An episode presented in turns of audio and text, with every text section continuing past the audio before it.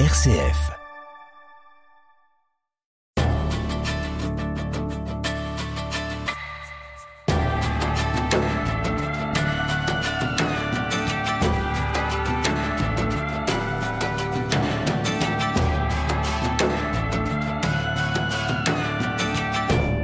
Transmettre.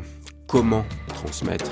Que transmettre Bien ces questions, nous nous les posons tous à un moment ou l'autre de notre vie, comme parents, grands-parents, comme éducateurs ou comme croyants.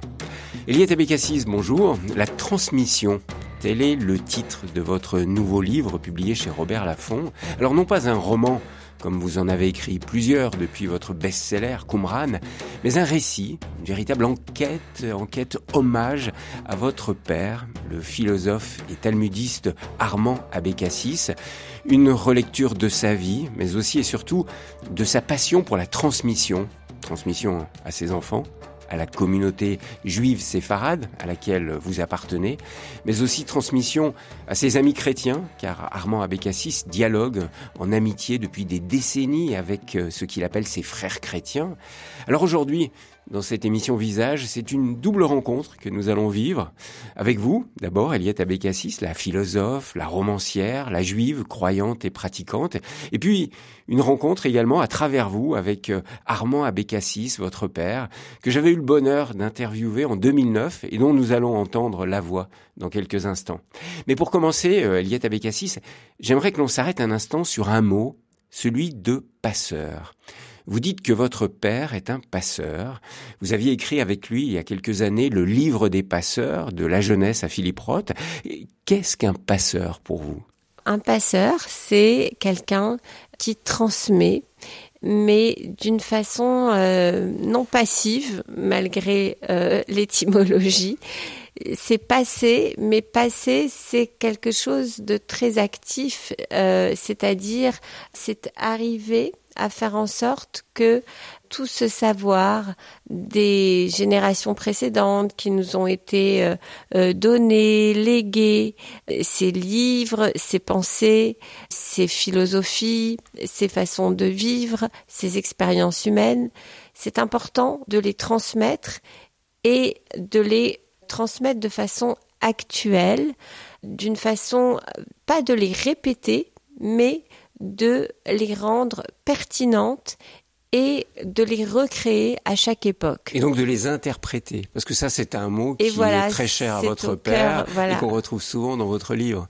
C'est ça. Interpréter. voilà, c'est le, c'est ce qui est au, voilà, au cœur de, de la transmission, c'est en effet l'interprétation. Mon père euh, a cette phrase euh, le peuple juif n'est pas le peuple du livre, mais le peuple de l'interprétation du livre.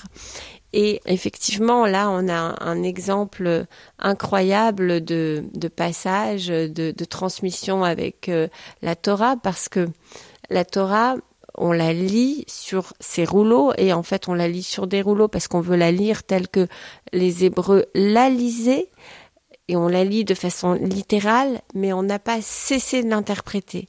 Et ça, c'est très important, euh, l'interprétation parce que ça permet de ne pas rester figé sur des dogmes et de ne pas rester justement euh, collé au sens littéral d'un texte qui ne va jamais évoluer. Ce texte, il faut le faire évoluer en fonction des mœurs, en fonction de l'époque, en fonction aussi de l'idée que l'on se fait de l'homme. Et évidemment que dans la Torah, il est écrit que si un homme ne respecte pas le Shabbat, il faut le lapider. Alors c'était l'époque, on va pas en rester là. On va faire évoluer ce texte. On, ne lapide plus beaucoup de monde aujourd'hui. Euh, en tout cas, pas dans, le judaïsme. Pas dans le judaïsme. Mais pourtant, il y a beaucoup de demandes de lapidation quand on lit la Bible aussi. Oui, et c'est pour ça qu'il faut faire, euh, il faut faire évoluer le texte. Il faut partir sur le texte avec tout ce qu'il nous donne, avec toutes ses lumières, mais grâce au Talmud, eh bien, ce texte n'a pas cessé d'être réinterprété et réinterprété par les rabbins, transformé et réactualisé et évolué, et il a évolué de façon très positive. Alors, Armand Abécassis, votre père, est un talmudiste, un homme qui ne cesse d'interpréter la, Torah, et aussi, nous allons le voir, de la faire connaître à ses amis chrétiens, puisqu'il les appelle vraiment comme ça. C'est vraiment un lien d'amitié qu'il a développé avec les chrétiens.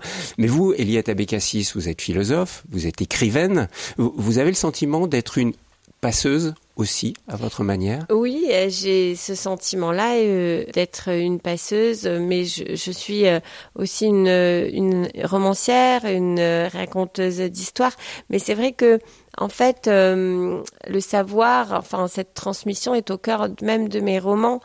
Comme dit euh, Umberto Eco, il parle de narrativité de la connaissance, c'est-à-dire c'est une autre façon de passer et de transmettre que celle de mon père. Où mon père est un philosophe, euh, un talmudiste, et moi, je vais raconter des histoires et par ces histoires raconter aussi tout un, savoir et une spiritualité et essayer de dire des choses à travers les histoires. Mais vous avez toujours ça en, ligne de fond, en, objectif presque, je dirais, quand vous écrivez un roman, vous avez envie de transmettre ce qui finalement fait la tradition du peuple juif Oui, la tradition et les lumières du peuple juif, ce que le peuple juif a apporté au monde, oui, ça me paraît très important de s'inscrire dans cette continuité-là, parce que euh, nous devons euh, avoir une mémoire, et cette mémoire, c'est la mémoire des, siècles passés et de tous ces esprits euh, qui nous ont éclairés sur la vie, sur le monde et sur le sens des choses. Alors Eliette Abécassis, en écrivant ce livre, La transmission, qui est un récit, qui n'est pas un roman, même s'il y a une sorte d'intrigue policière quand même, il y a toujours ça. Qu'est-ce que vous avez voulu faire, sincèrement, en écrivant ce livre sur votre père, qui est une sorte oui, d'agiographie sur un père ah, que vous aimez, hein, que vous admirez? Ouais, c'est vrai, c'est vrai, c'est vraiment une sorte d'agiographie parce que il y a cette thématique du sang parce qu'il y a ces, ces hommes, ces, ces rabbins euh, au Maroc qui sont vénérés vraiment comme des saints. Euh, il y a des pèlerinages sur leurs tombes et on dit qu'ils ont fait des miracles. Euh, c'est un petit peu les, les saints du judaïsme. Et je l'inscris dans un, cette continuité-là de, de ces rabbins qui ont passé leur vie à transmettre la Torah. Et, Donc vous sanctifiez votre père déjà de son vivant? Non, pas du tout, parce que je raconte une histoire et puis voilà, c'est un, un homme et, en fait les ces saints rabbins qui sont vénérés euh, sont complètement euh, des hommes euh, inscrits dans, dans, leur époque et dans chacun dans leur vie.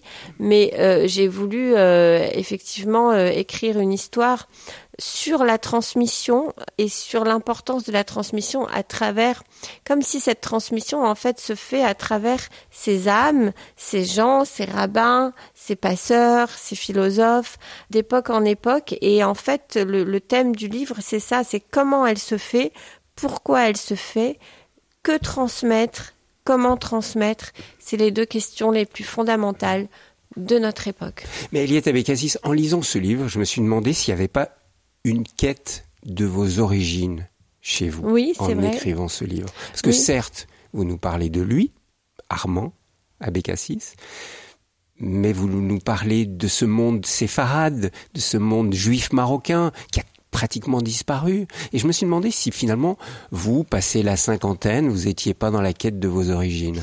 Sans doute, euh, mais je pense que je l'ai, je l'ai toujours été. J'avais écrit il y a une dizaine d'années un livre qui s'appelle Séfarade, un roman sur euh, le monde séfarade à partir de l'histoire d'une femme qui se marie et en fait, c'est par ce mariage, c'est l'histoire, la dynastie de deux familles et je remontais euh, jusqu'à l'Inquisition. Donc effectivement, cette quête des origines qui va finalement très très loin, plus loin que là où je suis née, mais là aussi où mes ancêtres sont nés. Et c'est vrai que ce monde séfarade, ça me tient vraiment à cœur d'écrire et de transmettre ce que le monde séfarade a été, parce que c'est un monde qui est en train de se perdre. Cette génération de mon père, ce sont les derniers séfarades. En fait, il y en a très peu. Et puis aussi, en fait, après euh, le départ euh, massif euh, à la fin des années 50, la création de l'État d'Israël, bon, la décolonisation, les Juifs sont partis de, ces pays et ils sont partis. Alors, moi, je m'intéresse au Maroc parce que ma famille est d'origine marocaine, mais ils sont partis au Canada, en France et en Israël principalement. Et en partant, eh bien, ils ont quitté tout ce monde millénaire qu'ils avaient construit et qui est tellement riche. Et c'est une culture qui est très orale. Les séfarades parlent beaucoup, mais ils n'écrivent pas beaucoup. Euh, à l'inverse des Ashkenazes qui ont plein d'écrivains, comme évidemment le grand Bachevisi Singer, tous les écrivains du monde yiddish, jusqu'à Philippe Roth, l'école juive new-yorkaise, Saül Bello. Mais il n'y a pas l'équivalent dans le monde séfarade. C'est plus la transmission orale chez les séfarades. Oui, c'est vraiment une transmission. Et vous, vous rompez avec ça quelque part, puisque vous êtes écrivain. vous voulez écrire. Vous voulez rompre avec finalement cette non-écriture des séfarades? Ben oui, parce qu'en fait, euh, ça se perd malheureusement. C'est vrai que les paroles, euh, ça a marché de génération en génération et c'est vraiment une transmission orale dont, je parle dans ce livre, la transmission, qui se faisait euh, de père en fils, de rabbin en disciple, mais qui ne peut plus euh, se faire de cette façon-là aujourd'hui. Donc malheureusement, quand ça ne peut plus se faire, on est obligé d'écrire, même si écrire fige. Visage, RCF. Alors Eliette Bekassis, j'aimerais qu'on parle d'un mot qui est essentiel aussi dans ce récit sur euh, votre père, cette quête que vous avez menée sur votre père dans ce livre La Transmission, c'est le mot de parole. Il est central ce mot, il est inscrit sur une boîte en tuya qui est un peu, euh, comment dire, un élément qui vous mène dans une quête, une quête de votre père, une quête de, de, son histoire. Mais on va laisser cette boîte de côté pour le moment. Mais sur cette boîte est écrit le mot Dibour, Dibour, parole. Qu'est-ce que ça veut dire? En quoi cette parole est-elle aussi importante dans le judaïsme?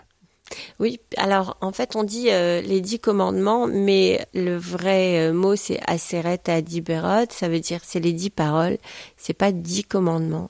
Et la parole c'est justement ce qui est ouvert à l'interprétation et à la discussion. C'est pour ça que c'est aussi fondamental euh, la parole et non pas le dogme et non pas le commandement figé parce que la parole, c'est la matière même euh, du dialogue. Et c'est par le dialogue qu'on arrive effectivement à, à réinterpréter les choses et à arriver à transmettre, mais d'une façon qui n'est pas figée, d'une façon qui est ouverte. Votre père va très loin quand il dit on doit toujours interpréter. La parole n'est jamais définitive, elle n'est pas sacrée. Alors qu'on a l'impression, quand on regarde les religions de l'extérieur, et je, mets au pluriel, les religions, c'est qu'on sacralise la parole. Dans le judaïsme, on peut croire que pour vous, la parole est sacrée. Ces dix paroles sont sacrées. Dans l'islam, la parole est sacrée. Dans le christianisme, la parole de Dieu est sacrée dans les évangiles. Mhm. Alors, comment faire pour à la fois respecter profondément ces paroles qui nous sont transmises de siècle en siècle et en même temps, quelque part, les désacraliser. Oui, c'est tout le problème de la transmission. Là, on est vraiment au cœur d'un problème très actuel parce qu'on voit que partout, euh, les religions euh, s'enflamment dans une sorte de radicalisme extrémiste fanatique, justement autour d'une parole figée. Parole révélée. Une parole révélée, presque directement par Dieu, sacrée parce qu'elle est donnée directement par Dieu. Et oui, et oui. Et là, euh, là, je crois que c'est l'apport vraiment euh, essentiel du judaïsme que d'arriver à dire cette parole sacrée, eh bien on va la contester. J'irais même jusqu'à aller aussi loin que ça. On va la contester. C'est-à-dire, qu'est-ce que vous mettez sur ce mot, contester? Eh bien, on va la contredire. On va la discuter. Et c'est ce que fait le Talmud, parce que le Talmud, c'est un vrai brûlot. D'ailleurs, il a été brûlé au Moyen Âge hein, euh, par Saint Louis euh, dans un grand euh, auto-da-fé après la disputation du, Talmud qu'il a organisé entre les plus grands théologiens chrétiens. Pour ceux qui ne connaissent pas, je précise juste le Talmud, c'est l'interprétation de la Bible, de la Torah par les Juifs, mais de siècle en siècle, de rabbin en rabbin. Il y a quoi 63 tomes, hein, je crois. Que certains rabbins connaissent par cœur. C'est gigantesque et ce sont des rabbins qui discutent et qui se disputent et qui remettent en question toutes ces paroles sacrées. En donnant des sens différents, hein En donnant, quatre sens différents. Voilà, c'est ça. Oui, il y, a, quatre sens, quatre niveaux d'interprétation, et on va remettre en cause euh, jusqu'à la parole divine. Donc c'est vraiment une désacralisation, mais cette désacralisation, c'est aussi une humanisation, parce que finalement, quand on en reste figé, euh, euh, on reste figé sur une parole révélée, eh bien, euh, c'est là où on perd l'humanité, en fait. Et donc, c'est vraiment cet apport du judaïsme que d'arriver à dire, on va discuter, on va en, on va en reparler, on va ouvrir euh, ce texte sacré à la discussion. Mais certains vont vous dire, Eliette Abécassis, c'est très dangereux, ça. C'est une forme de déconstruction et il peut ne rien rester à la fin. Voilà. On peut ne plus croire en rien. Qu'est-ce qui reste finalement? Oui, il reste. Il reste quoi euh, Ces dix commandements, tu ne tueras point. Effectivement, il reste cette idée-là de la morale, de l'éthique. D'ailleurs que Hillel, puis euh, bien sûr Jésus a magnifiquement euh, résumé aimez-vous les uns les autres. C'est cela, ça, c'est ce qui va nous guider. Ça ne se discute cette... pas. Ça. ça, non. Cette ouverture à l'autre, cette mhm. transcendance de l'autre et cette idée du bien et de l'éthique, de la morale, vouloir le bien de l'autre. Mais après, voilà, quelles sont les voies? Eh bien, ces voies-là, il faut les discuter. Et c'est ce que vous faites sans cesse dans le judaïsme. Vous les discutez mhm. sans cesse, sans cesse. Il y a une notion qui nous impressionne beaucoup quand on, on regarde la communauté juive de l'extérieur, cette communauté à laquelle vous appartenez, c'est l'importance de l'étude chez vous. Que ce soit l'étude religieuse, Hein, l'étude des textes dans les yeshivot, hein, les, les, lieux d'étude vraiment de la, de la Torah, du Talmud, et puis l'étude dans la vie en général. Vous, vous avez fait l'école normale supérieure, vous êtes philosophe, agrégé de philosophie, et on connaît beaucoup de juifs qui sont vraiment allés très très loin dans l'étude parmi nos grands philosophes français. On a beaucoup de juifs. Comment comprendre cette importance de l'étude chez les juifs? C'est vrai, euh, c'est fondamental euh, de ne pas en rester simplement au rite.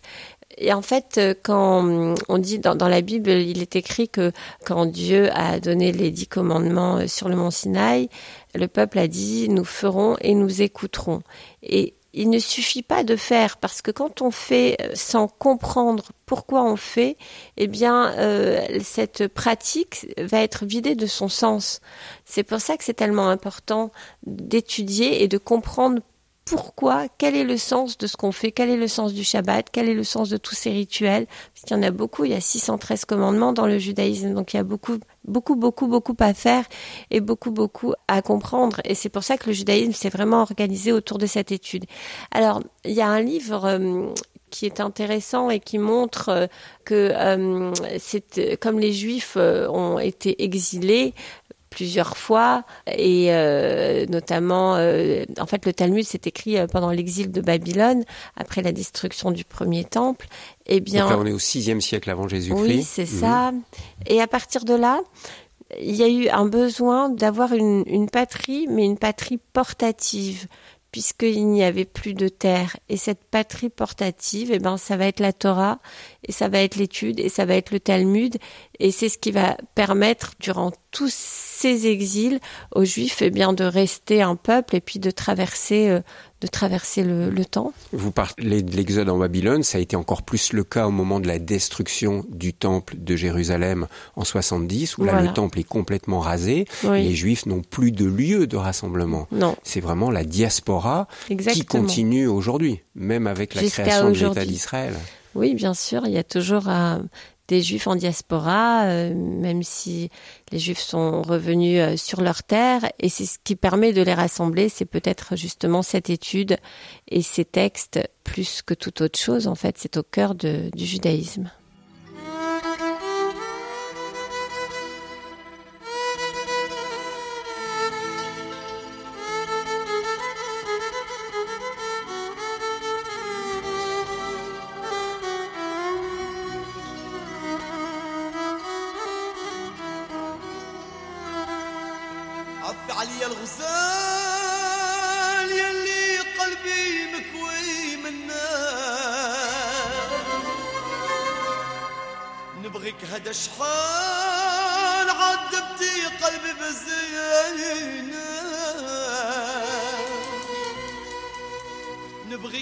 الشفاعة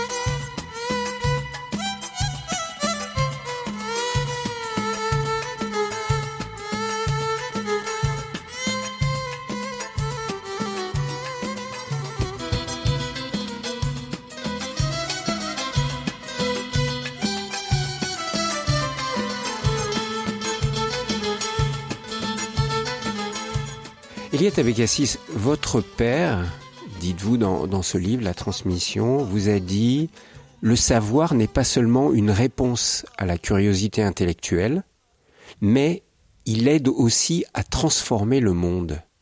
Mm-hmm. Qu'est-ce qu'il veut dire par là? Alors, je pense que dans son esprit, c'est transformer le monde, mais vraiment dans le sens de, euh, bah de s'aimer les uns les autres et d'arriver à avoir une sorte de progrès moral. C'est ce qu'on veut finalement. On voudrait tellement arriver à euh, éradiquer toute cette violence et euh, toutes ces guerres. Et, euh, et c'est l'objectif. Il ne s'agit pas seulement de, mais de construire des avions et puis d'avancer par le savoir, d'arriver à, bien sûr, à, à, résoudre, à faire progresser l'humanité par la médecine, en guérissant des maladies. Il s'agit aussi de ça, mais il s'agit surtout d'arriver à, à résoudre le problème du mal. C'est énorme comme question. C'est énorme, ouais. Mais c'est la question. alors attendez, ça veut dire que l'étude pour un juif ou une juive, c'est une transformation personnelle. Oui. Pour une transformation du monde. C'est pas c'est pas juste une étude intellectuelle pour essayer de comprendre quelque chose, mais c'est une étude qui va effectivement transformer l'être humain et le remettre en question. Et c'est ça la véritable étude en fait. C'est celle qui va permettre d'évoluer moralement. C'est le but de l'étude. Dans l'histoire de, de, votre père, on le voit, il y a cette importance d'acquérir ce savoir, et notamment ce savoir interprétatif de la Torah, grâce à des maîtres. Oui. J'aimerais que vous nous aidiez à comprendre la différence que vous faites entre un professeur. On connaît ça à peu près en dehors du judaïsme. Vous avez été professeur de philosophie, pas longtemps, mais vous avez été professeur de philosophie. Mais votre père, je me souviens très bien lors de notre rencontre, m'a parlé avec encore des lumières dans les yeux de ses maîtres, et notamment de son premier maître, Rabbi Eliezer. C'est vrai. Donc, aidez-nous à comprendre. Quelle différence faites-vous dans le judaïsme, et vous-même, comment vous l'avez compris, entre un professeur et un maître? Un professeur, c'est quelqu'un euh, qui va, euh, euh, oui, transmettre un savoir et un maître. Il y a quelque chose comme une âme supplémentaire où il va former son élève et le maître et le disciple, c'est une relation extrêmement forte qui transforme l'un et l'autre et qui va faire en sorte que le disciple va trouver le sens même de sa vie grâce à ce maître qui va lui indiquer la voie d'une façon euh, spirituelle. En fait, je pense que c'est la spiritualité qui, qui est le supplément d'âme du maître par rapport au professeur. Mais vous savez combien dans notre société on se méfie des maîtres? Et je le mets entre guillemets, vous savez, il y a ce mot de gourou. Aujourd'hui, gourou qui veut dire maître finalement dans la langue hindoue on a une grande méfiance des gourous. On a peur de la manipulation. Et quand je me souviens de ma rencontre avec votre père ou quand on vous lit, il y a une vénération pour le maître. Comment expliquer ce, ce décalage Il y a une vénération, mais en même temps, on se méfie beaucoup de la sacralisation du maître. Tout comme on se méfie de la sacralisation du texte, on sait que le maître euh, est un homme, qu'il est humain et on ne va pas euh, le suivre dans euh, aveuglément et être sous la manipulation d'un maître qui va être une sorte de gourou et de guide. Non, non, ça va être un maître qui va transmettre justement une, une idée critique. Il va apprendre à son élève à avoir cette distance critique par rapport au gourou. C'est ça un véritable maître, c'est celui qui va apprendre à se méfier des gourous. Mais je vous propose, Eliette Abécassis, d'écouter votre père, Armand, que j'avais enregistré en 2009 lorsqu'il avait publié son autobiographie qui s'intitulait Rue des synagogues. J'étais venu l'interviewer chez lui et voilà ce qu'il me disait de son maître, Rabbi Eleazar. Oui. Ce que j'ai retenu de lui et que j'essaye aujourd'hui de transmettre dans, ma relation de pédagogue, que ce soit en philosophie ou que ce soit dans le judaïsme, peu importe, c'est qu'il faut cesser, me disait-il toujours, de parler à l'autre pour le convaincre de quoi que ce soit parce qu'il me disait toi-même est très enfant déjà, n'est-ce pas? Il me dit par toi-même, tu n'es pas sûr de la vérité de ta conviction. Tu crois en Dieu, mais tu crois en Dieu, mais les autres peuvent ne pas croire en Dieu. Il dit donc n'enseigne jamais pour convaincre de quoi que ce soit. Enseigne, il disait, pour permettre à l'autre de se réveiller au problème que tu lui poses et qu'il le résolve à sa manière. L'essentiel, c'est qu'il prenne conscience de ce problème et que vous le partagiez ensemble, la difficulté d'y réfléchir. Et, quand dans un dialogue, l'un des deux interlocuteurs essaye de convaincre l'autre de vérité, c'est-à-dire le convaincre à lui de son erreur, alors le dialogue n'est plus un dialogue. Il disait, c'est déjà la violence.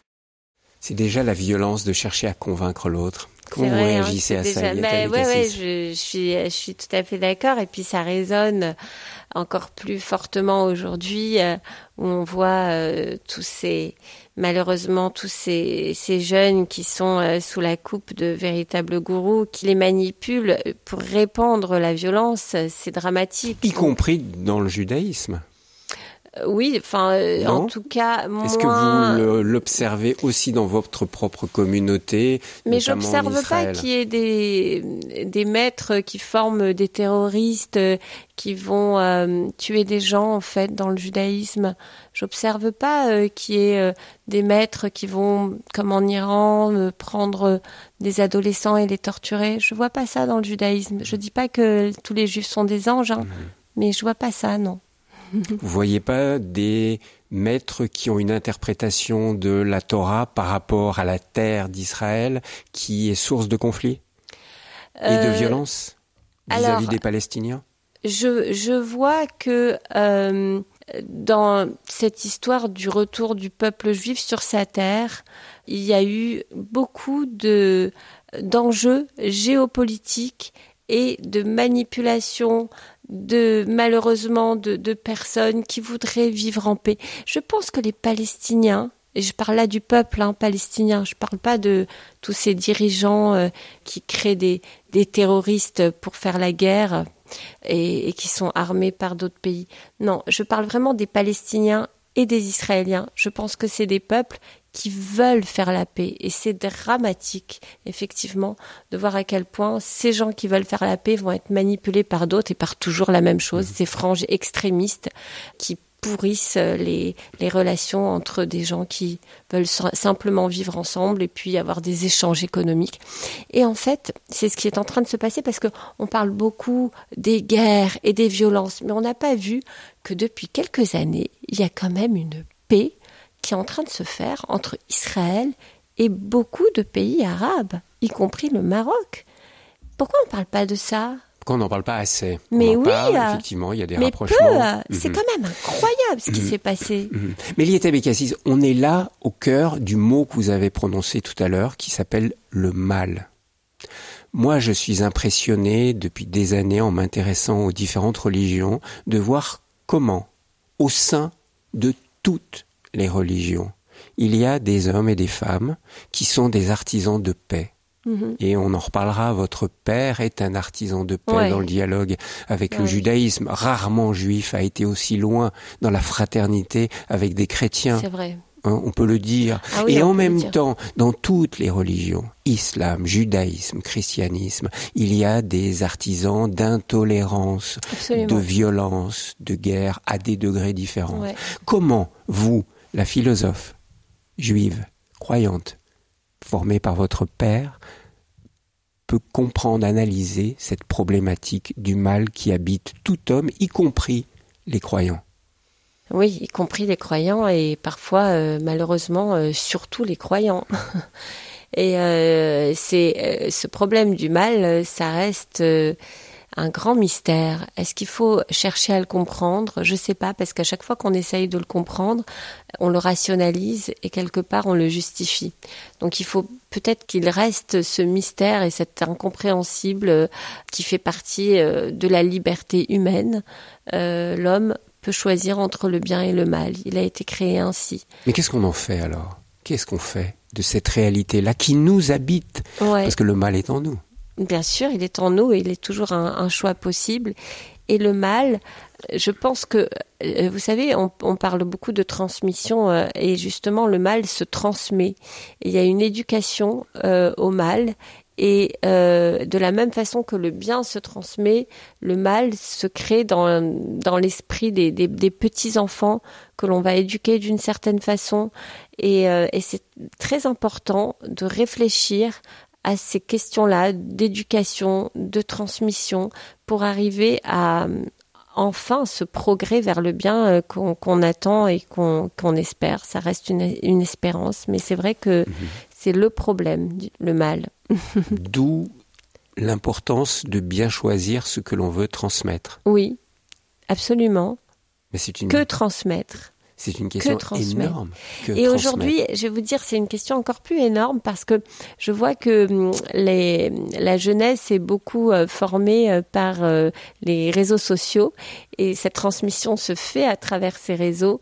Et cette technologie qui nous apporte énormément de bienfaits, c'est sûr, de liens entre les gens, mais aussi il est urgent et nécessaire de voir ce qu'on en fait. C'est pas euh, le, progrès technologique n'est ni bon ni mauvais. C'est tout ce qu'on va en faire et comment on va réussir à se servir de ces réseaux pour éduquer les, jeunes. Et cette jeunesse-là, il faut pas la laisser parce que on a tendance à waouh à se défausser et à les laisser là dans la dans la forêt. Moi, je compare ça euh, au petit poussé avec l'ogre numérique qui est en train de, de les dévorer il faut rester proche d'eux, ne pas les laisser partir parce que ils peuvent partir très loin et n'importe où et mm. n'importe comment. On sent l'expérience de la mère de deux adolescents confrontés à ça. Exactement. Et vous avez mis un rituel, hein, vous avez mis un rituel en place. Ouais, hein ouais. Vous pouvez nous le dire, vous pouvez nous expliquer. C'est votre bah, vie personnelle, mais vous pouvez nous expliquer. Bah alors voilà, c'est deux termes que j'emprunte à l'univers religieux la ritualisation et la sacralisation et que je, je mais j'applique au quotidien, c'est-à-dire que bon ben l'espace du repas, c'est un espace sacré, on pose les portables et on converse, voilà. Et euh, ça, vous l'avez imposé à vos enfants Oui, bien sûr, c'est quand même la base. Ouais. c'est la base. Attendez, c'est pas la base dans toutes les familles. Pas de portable à table. Et puis, vous avez été plus loin encore. Moi, c'est le Shabbat, et le Shabbat n'a jamais eu autant de sens qu'aujourd'hui, parce que vous savez, quand on faisait le Shabbat au Moyen Âge, bon, euh, on n'avait pas d'électricité, mmh. ça fait pas une telle différence. Le Shabbat, on s'arrête.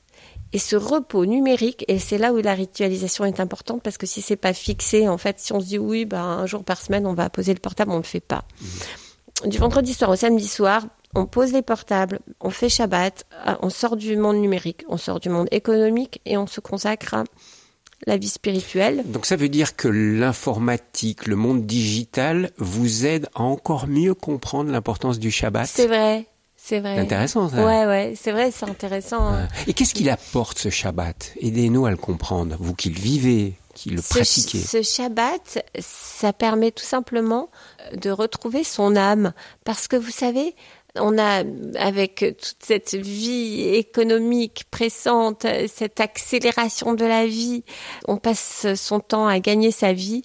Et comme Jésus disait, à force de vouloir gagner sa vie, on finit par la perdre et on perd son âme. Et le Shabbat, eh bien, j'ai l'impression justement de se retrouver dans un espace euh, euh, bah, où on retrouve bah, sa famille, ses amis. On va à la synagogue, on écoute les paroles les paroles, les dix paroles, on lit la Bible et on retrouve tout simplement le temps. Et le temps, je crois que c'est ce qui nous manque le plus. Euh, et, vos enfants l'accueillent bien ou c'est encore un interdit qu'il leur est imposé? Ah non, ils l'accueillent très bien. Vous savez pourquoi? Parce que euh, ça ne vient pas de moi et euh, ça vient de... C'est une transcendance. Ça vient de la tradition Oui, ça, ça, ça vient de plus loin. Voilà. Et ils l'entendent ça, ils l'accueillent. Ils, ont, ils ont quel âge vos enfants aujourd'hui Oui, ben là ils sont grands, mais depuis tout petits, ils ont 16 ans et, 18 ans. Mhm. Ils l'accueillent, ils l'attendent, ils l'espèrent. Ils savent eux-mêmes qu'ils sont dans cette forme d'addiction dans laquelle on est absolument tous avec le monde numérique, et ils sentent que eux-mêmes en, ont, en ont besoin de ce repos de l'âme. Visage Thierry Lyonnais. Eliette Abécassis, dans ce livre, La Transmission, vous donnez bien sûr beaucoup la parole à votre père, Armand Abécassis, puisque c'est lui que vous nous révélez quelque part à travers ce livre. Et vous dites à un moment, en parlant de votre père, ce qu'il cherche à transmettre, ce n'est pas un savoir, c'est beaucoup plus que cela. C'est en effet l'univers du sens. Alors j'aime bien ces phrases, mais je les trouve gigantesques, comme des Everest. Oui. Qu'est-ce que c'est que votre père essaye de transmettre depuis des années en tant que talmudiste, en tant que philosophe, cet univers du sens? Vous savez, je pense que là, vous avez prononcé ce mot de philosophe, et, et mon père est un philosophe avant toute chose. Avant d'être talmudiste Je pense. C'est pas pour rien qu'il a enseigné la philosophie euh, toute sa vie à l'université de Bordeaux.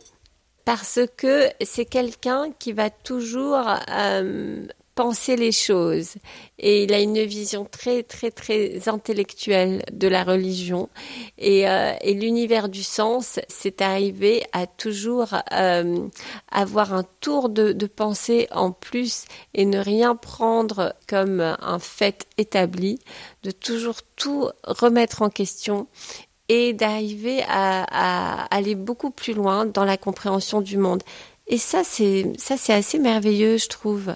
Mais c'est chercher le sens de la vie. C'est la question que on ne se pose peut-être pas assez, mais qu'on est quand même nombreux à se poser. Finalement, quel est le sens de cette vie? Pourquoi est-ce que je suis là sur cette terre? Bah ouais, c'est ça. Dans cette petite contingence espace-temps dans laquelle je vis. Ouais, exactement. C'est la question. C'est cette question-là. Mon père aime beaucoup euh, Albert Camus, et je crois que Albert Camus finalement. Euh, il a recentré la philosophie sur cette question du sens de la vie, de l'existence. Et finalement, quand il dit la vraie question philosophique, c'est la question du suicide, c'est-à-dire en fait, euh, est-ce que la vie a un sens effectivement? Et ce sens-là, quel est-il? Et ce sens, en fait, j'ai du mal à penser qu'il puisse se réduire à juste la vie d'un individu.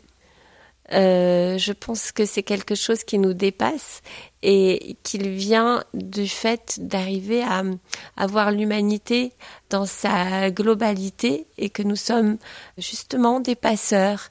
Et quand on, se voit à l'intérieur de ce vaste monde et toutes ces générations, eh bien, on arrive à retrouver un véritable sens de sa vie à travers le sens du monde, parce que derrière le sens de, de l'existence individuelle, il y a cette mm. question-là. Est-ce que le monde a un sens?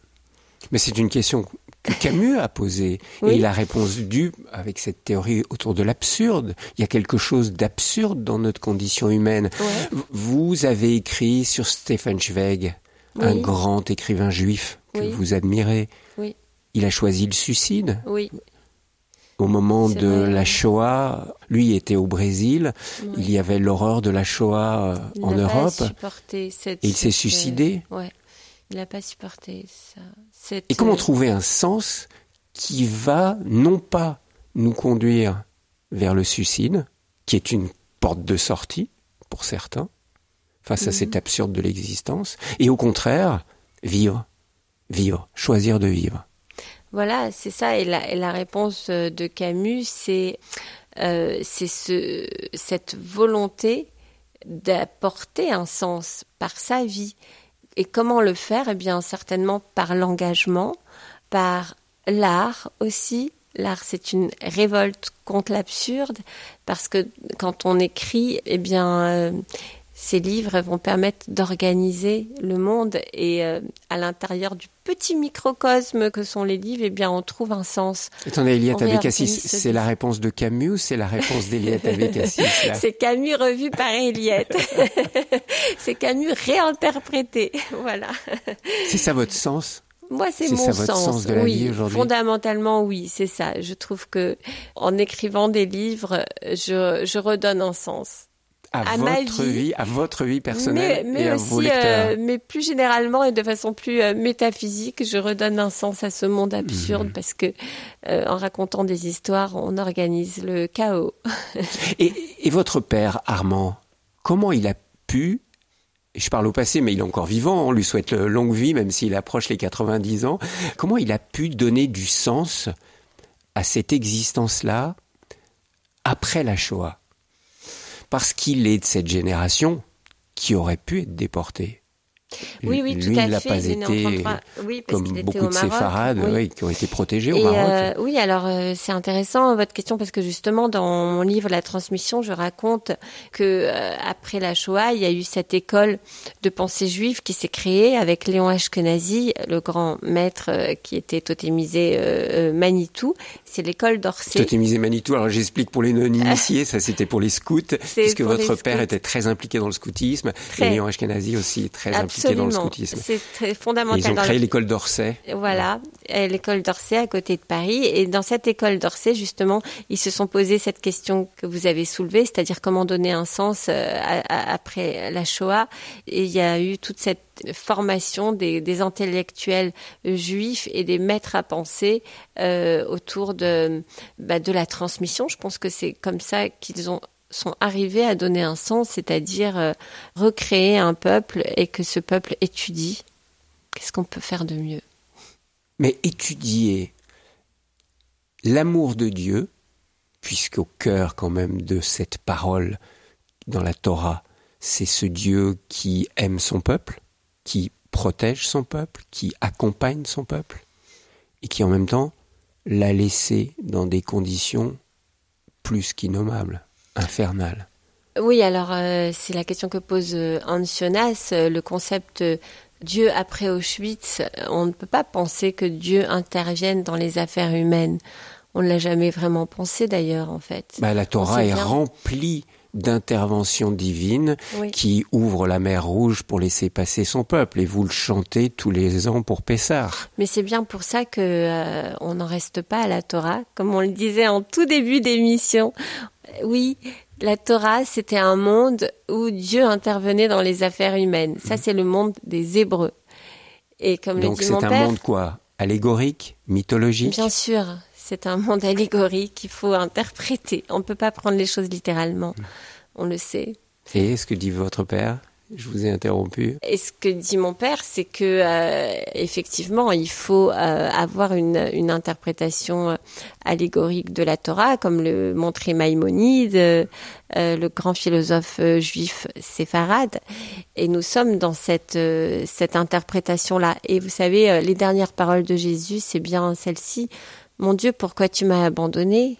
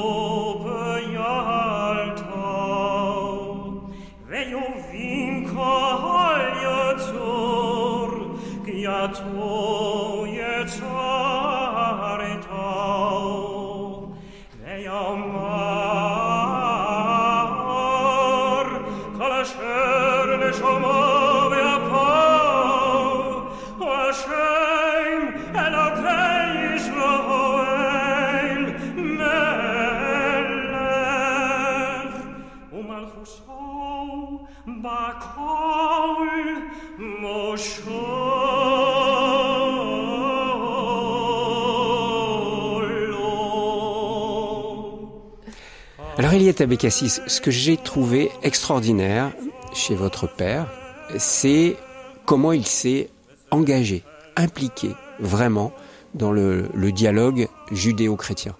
Il a euh, rencontré, euh, il y a très longtemps, hein, après-guerre, euh, des, des chrétiens. Et là, je me suis dit, mais quand même, c'est pas évident pour un juif d'aller rencontrer ceux qui, en partie, sont responsables de la Shoah, puisque c'est l'antisémitisme chrétien qui est quand même aussi en partie à l'origine de des violences que les Juifs ont subies pendant 2000 ans. Qu'est-ce qui l'a motivé à aller rencontrer ceux qu'il appelle ses frères chrétiens? Et vous à me citer Jésus comme vous l'avez fait plusieurs fois dans cette émission. Pas simplement parce qu'on est sur RCF, j'imagine. Non, non, bien sûr que non. Eh bien, euh, c'est justement pour cesser avec euh, ces 2000 ans d'incompréhension et en partant du fait que, en expliquant les choses, je vous disais, mon père est un philosophe, c'est un Socrate, il pense que nul n'est méchant volontairement. Donc, il est essentiel de rétablir et d'établir un dialogue entre les religions aujourd'hui.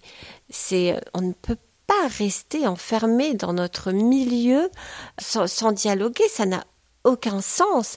Et c'est pour ça que c'est au fondement même de, de tout son projet à mon père. Son projet, euh, parce que vous disiez, on parlait du sens de, de l'existence. Je pense que le sens de son existence, c'est la transmission.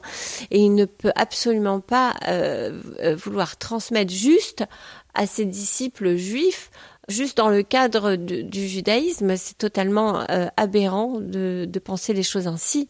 Donc il faut euh, bien sûr tout le temps dialoguer et c'est ce qui c'est ce qu'il n'a cessé de faire. Il est pris des amitiés judéo-chrétiennes et il y a un dialogue très très intense, très intime qui s'établit entre lui et, et les chrétiens tout comme il essaye d'établir aussi des ponts avec les, les imams euh, et, euh, et, avec les, les, musulmans, bien mmh. sûr. Eliette avec Assis, je vous propose de nouveau d'écouter oui. la voix de votre père que j'avais enregistré en 2009 et je lui avais demandé justement de me parler de, de Jésus pour lui. Oui. Finalement, j'ai dit toujours en m'amusant aux frères chrétiens, aux amis aux frères chrétiens, mais, mais en m'amusant avec eux, il n'y a pas de problème. Mmh. J'ai dit que Jésus n'a jamais mis le pied dans une église. Jésus n'a jamais lu les évangiles. Quand il lisait les Écritures, il allait à la synagogue et il lisait la Torah. il était juif. Et on l'appelait à commenter la Torah. mais, mais, mais, tout le monde sait que pour qu'un rabbin demande à un non-rabbin de monter là-haut pas pour commenter la péricope de la Bible qu'on a lu le Shabbat, mais il faut qu'il ait une confiance absolue dans son judaïsme. Il ne peut pas inviter n'importe qui. Or, on nous dit, par exemple, en Galilée, que le rabbin invitait à la synagogue Jésus à commenter le texte, le fameux texte d'Isaïe sur le Messie, etc., et la lumière qui arrive. Mais ça veut dire que Jésus était parfaitement intégré et qu'il est né, et il a vécu, et qu'il est mort, à part la croix, bien sûr, qui est romaine, qui est latine, et qu'il est né parfaitement juif. Bah, si bien qu'il faut se poser la question de savoir s'il voulait vraiment inventer une nouvelle religion, ou s'il voulait rendre, et là, moi je l'aurais, si j'avais été là, j'aurais été son disciple, il n'y a aucun problème là-dessus, ou s'il voulait réveiller les contemporains juifs à la trahison de leur mémoire. Et ça, il n'y a aucun problème, ça continue jusqu'à aujourd'hui. C'est pas, parce qu'on observe véritablement la cacheroute, le Shabbat, etc., qu'on est sûr qu'on est dans le judaïsme. C'est pas évident. Le judaïsme, ça se réfléchit comme le christianisme. Et il ne suffit pas d'obéir pour se sentir quitte. Et, il faut, et, c'est pas le rite qui est en question, bien sûr, c'est le rite qui nous permet d'exprimer de vision du monde. Sinon, le, le, rite disparaît, le christianisme et le judaïsme disparaissent aussi. Mais le rite, il est un comportement, une conduite plutôt, où c'est déposer une vision du monde. Et le problème, c'est comment, à travers le rite, être capable de transmettre, d'avoir conscience d'abord et de transmettre cette vision du monde, ce qui très souvent se perd très dense, comme toujours, avec, toujours. avec votre père. Vrai, ça vous fait quoi d'entendre que votre père aurait pu être le, finalement le disciple de Jésus, ce réformateur juif? Ça, ça, ne m'étonne pas. Vous savez, c'est pas euh, anodin euh, pour un grand penseur euh, juif comme lui d'avoir écrit quatre livres sur Jésus. Et c'est c'est pas banal quand même. Donc non, c'est important de. Il est fasciné quelque part par ce penseur juif, ouais. qui est Jésus, ce réformateur juif, ouais. qui voulait ramener le peuple juif à une lecture peut-être plus essentielle et plus ouais. mystique. Sans doute, que les pharisiens de son époque. Ramener euh, les, les, brebis égarées. -hmm. Et en même temps, euh, il est issu du milieu des pharisiens. Mais euh, oui, c'est important, en fait, pour comprendre vraiment Jésus, de le resituer dans, dans cette époque et dans sa spiritualité, mmh. dans son judaïsme. Et là, votre père parle de quelque chose qu'on a du mal à comprendre quand on n'est pas juif et qu'on vous voit, hein, encore une fois, de l'extérieur, sans vous rencontrer. Hein. Et là, j'insiste sur l'importance de se rencontrer, d'aller rencontrer les autres dans les autres religions. Votre père parle du rite. Il dit le rite qui nous permet une vision du monde et de transmettre une vision du monde. Vos rites, vos 613 commandements, souvent on les comprend pas. À quoi ça sert tous ces rites alimentaires, tous ces vaisselles différentes selon l'alimentation que l'on prend, Mhm. si on a du, du lait ou, ou, ou la, ou la vache?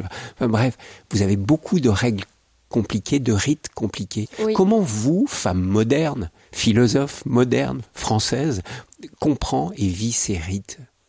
Ah ben, je les vis euh, euh, très euh, très naturellement parce que euh, ils me permettent justement de donner un sens à, l'existence, mais au quotidien.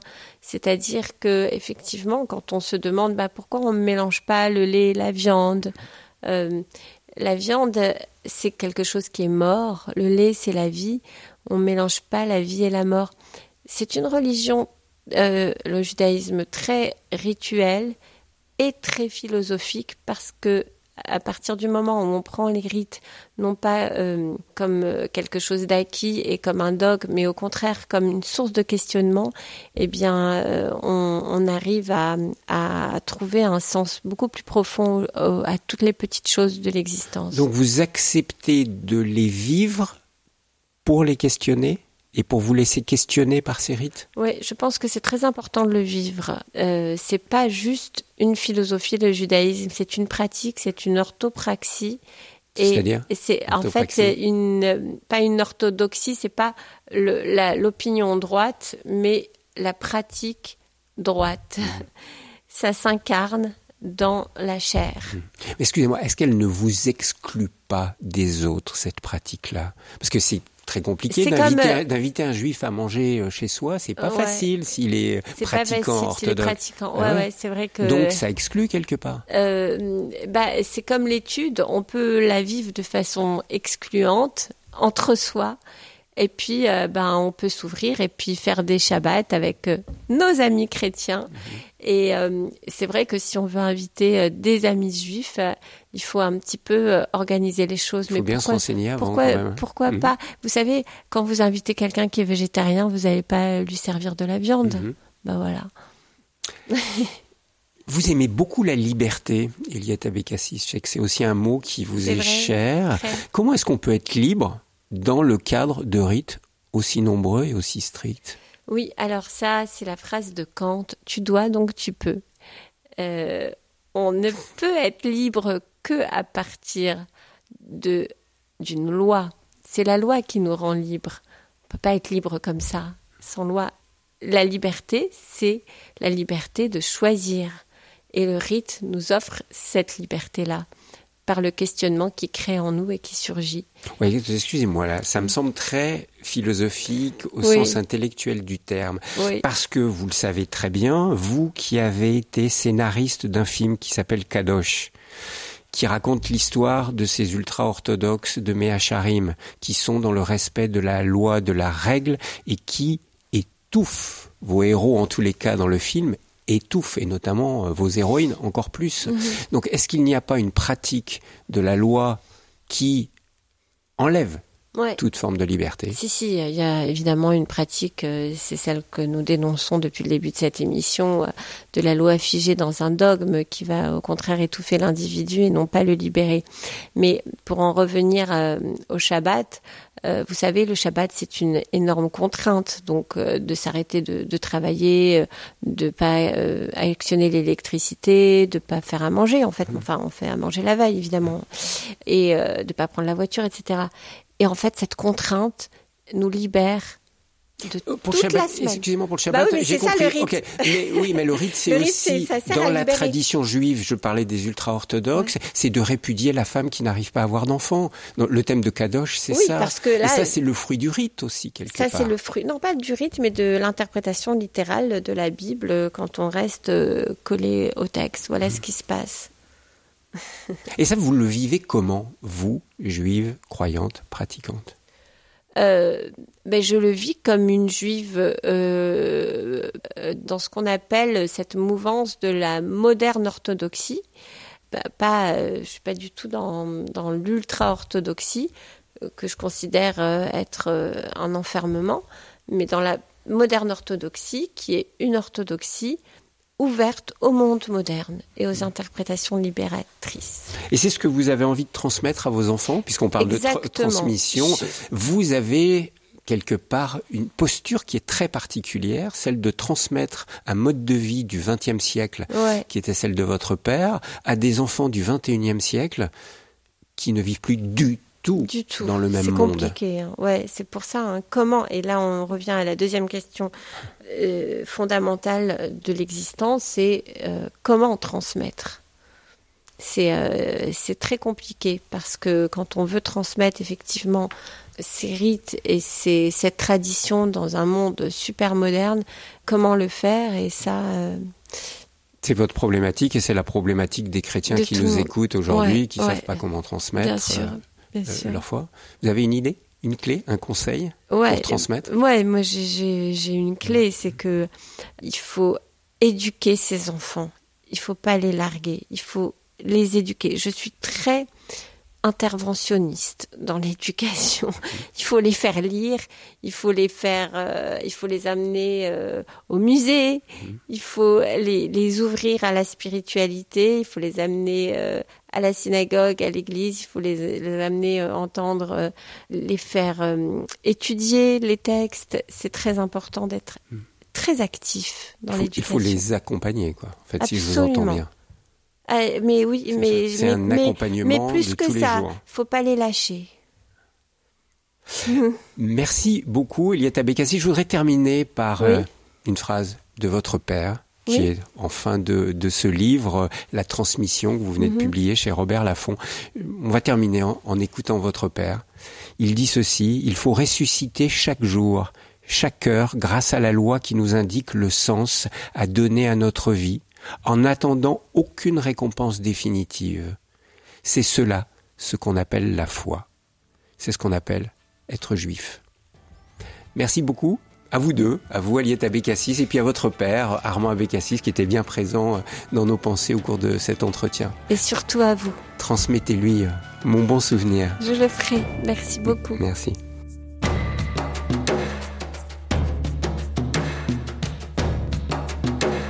Visage, une émission proposée par Thierry Lyonnais, assistante de production Laurence Bocard, réalisation technique Philippe Faure.